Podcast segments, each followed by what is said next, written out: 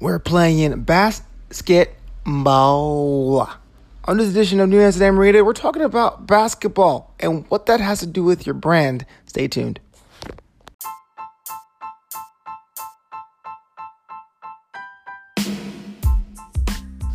How is everyone doing on the internet, the interwebs? New Amsterdam Radio comes alive wherever you are, or maybe not so live, live to tape. It's Flobo Boys, the host, and as always, I want to thank you guys for checking out this episode and all the other episodes of New Amsterdam Radio. Uh, it is a podcast for creatives, and the key to the city is yours. Now, I know it's been a while since our last episode, since the last time we sat down together. I know you're working, I know I'm working to achieve our goals and dreams, and I had a wonderful time uh, right here in Los Angeles a week or two ago. I was able to see a friend launch her art gallery, uh, her first in this country, and it was a sight to see. I mean, definitely, I, I wish I was uh, fancy enough and, and cultured enough to understand the total nuances of art.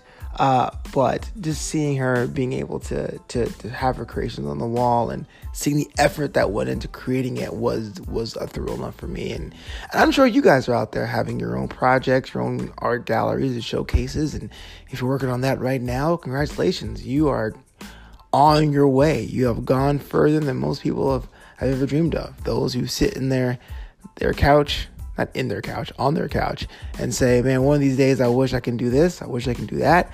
Uh, you're working towards your craft, and you need to give yourself props for that. And that keeps you going because uh, friends and family are great for motivation, but you can't rely on just them, you know? Sometimes you have to dig deep and say, I've come this far, I am doing well, I'm on my way. And I know uh, if you do decide to have uh, a sort of showcase or a website or a new project, hey, tag me. I'll definitely like to partake in that and, and experience it with you.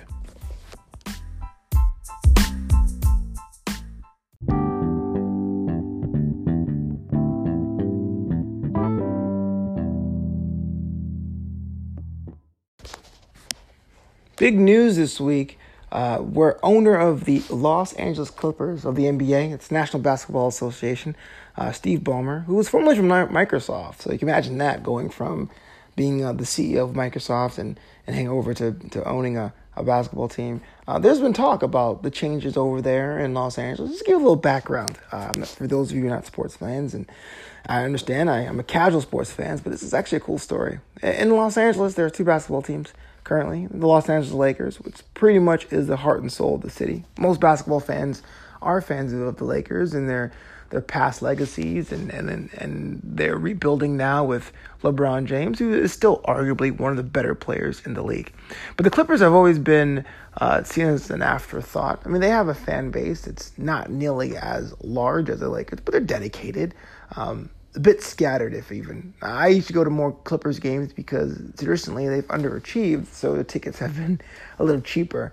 Uh, and I've seen that, that their fan base is growing, um, but they were definitely considered a second class sports citizen in that city. Uh, they share the venue with the Lakers, um, but, but you can tell if the Lakers not in town, they are, are in town, they have priority, and then the Kings have priority, and the Clippers themselves I've, I've seen as kind of like if there's time, we'll fit you in here at Staples Center, which is their home arena, or else find someplace else to play, or even worse, you'll see the, a Clippers game happening at 12 o'clock noon on a weekday or a Saturday, and then seven o'clock prime time is what happens with like the Kings or Lakers.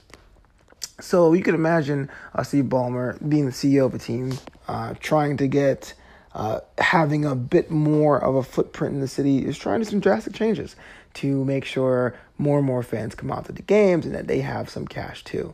Now, Los Angeles has many different facets to its identity, uh, but I do feel like the basketball league kind of overlooks a lot of that. It seems that Los Angeles kind of goes to Los Angeles Lakers kind of goes to the more of the glitz, the glamour, the celebrities, the seen and be seen.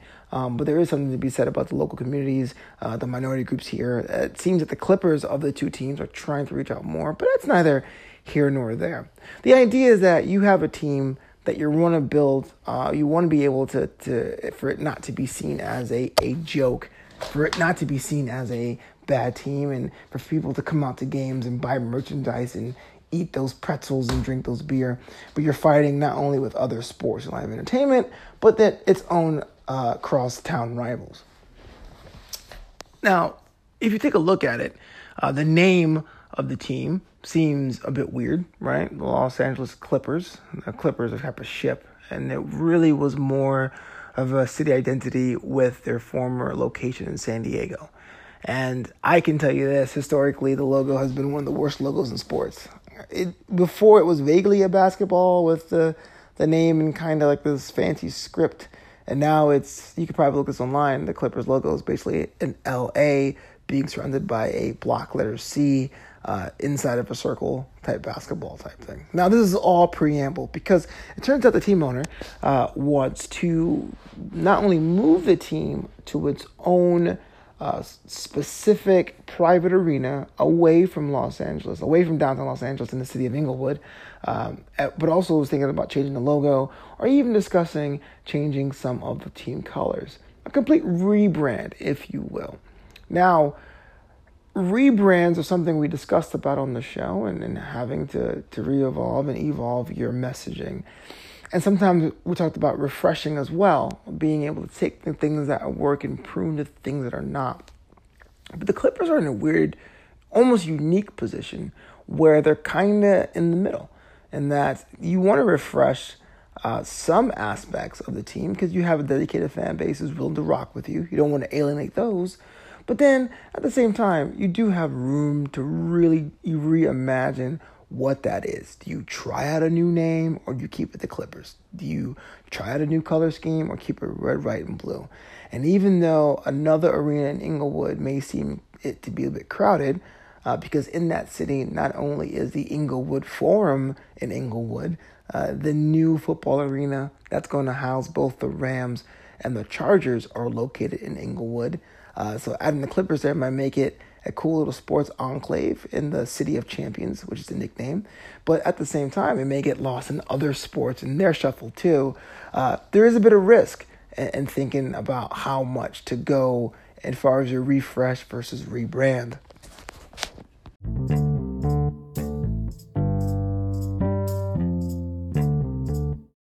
Sometimes, if you do things for a long time, whether it's good or bad or perceived as nice or groundbreaking or not, there is a bit of a dedication to legacy that we all think about. Uh, when I'm updating an, uh, an app, let's say Internet Explorer, Microsoft, well, another Microsoft reference, how about that? For a long time, when they tried to reimagine Internet Explorer, they always kept the old users in mind. They said, look, we can't just destroy Internet Explorer for what it is because if you have the previous version, you want to be able to browse and experience with your hardware the best way possible. And so we'll add new features while keeping the old features. Uh, and that may work for a while, but then what happened with Internet Explorer, which is a perfect example, is that it got kind of bloated. Uh, it was slow to load. Uh, some things didn't work for newer devices, and that kind of opened the door for competition in the browser space. And to this day, one of the most popular web browsers is not Internet Explorer; it's Chrome or Safari, depending on your device. At the same time, though, uh, being able to radically change here and there may torpedo the people and followers of your craft and brand. If I'm expecting you of a certain level of quality and it changes, even if the quality itself may be the same, it might be seen as a bit odd. Now, let's take McDonald's for example. Uh, even though there's new sandwiches now, uh, like the signature crafted and taste deluxes and all that. And even though there are burgers that failed, like the Arch Deluxe, which sidebar was my favorite, um, and they have some stalwarts too the Big Mac, uh, the quarter pounder, the double quarter pounder with cheese, another one of my favorites. this is a, a, burger podcast, I guess. Uh, there is a bit of decision there, seeing out what else you want to prune, what else you want to keep the same, how do you re-image yourself, how do you change the logo, how do you enter your slogans, going from "Have you had your break today?" to "I'm loving it." All that thing is part of the process, and you have to also make sure the fans, the people, the, those who bought in from the beginning, aren't just left by the wayside. If you went to McDonald's tomorrow and they said, Yeah, we're out of burgers. We're trying a new direction. Everyone loves salads. We're going to try salads. You will probably tell yourself, All right, I'll give it a shot. But then the next day, you'll say, Hey, look, man, we, we tried salads for a day. It wasn't working for us. We're going into pasta. Uh, you you may partake in pasta, but most of us will take a step back and say, look, your burgers one day, your salad the second, now you're doing pastas. What's that say about your dedication to the the craft and cuisine that you're working on, and what's that say about the overall quality that you're able to switch from one to the other so ha- so handedly and so decisively. So again, going back to the Los Angeles Clippers, they have a basketball product. The product won't change, and even though historically they've been seen as a really bad team, now they have an opportunity with new acquisitions to go in a real direction that may pop, that may benefit them. And now with more eyes than ever before, the idea is now is to make that brand look like it is at home and worthy of these new fans while making sure that those who bought in, those who went to the games when they weren't doing well, seeing that they were are rewarded for their, their efforts.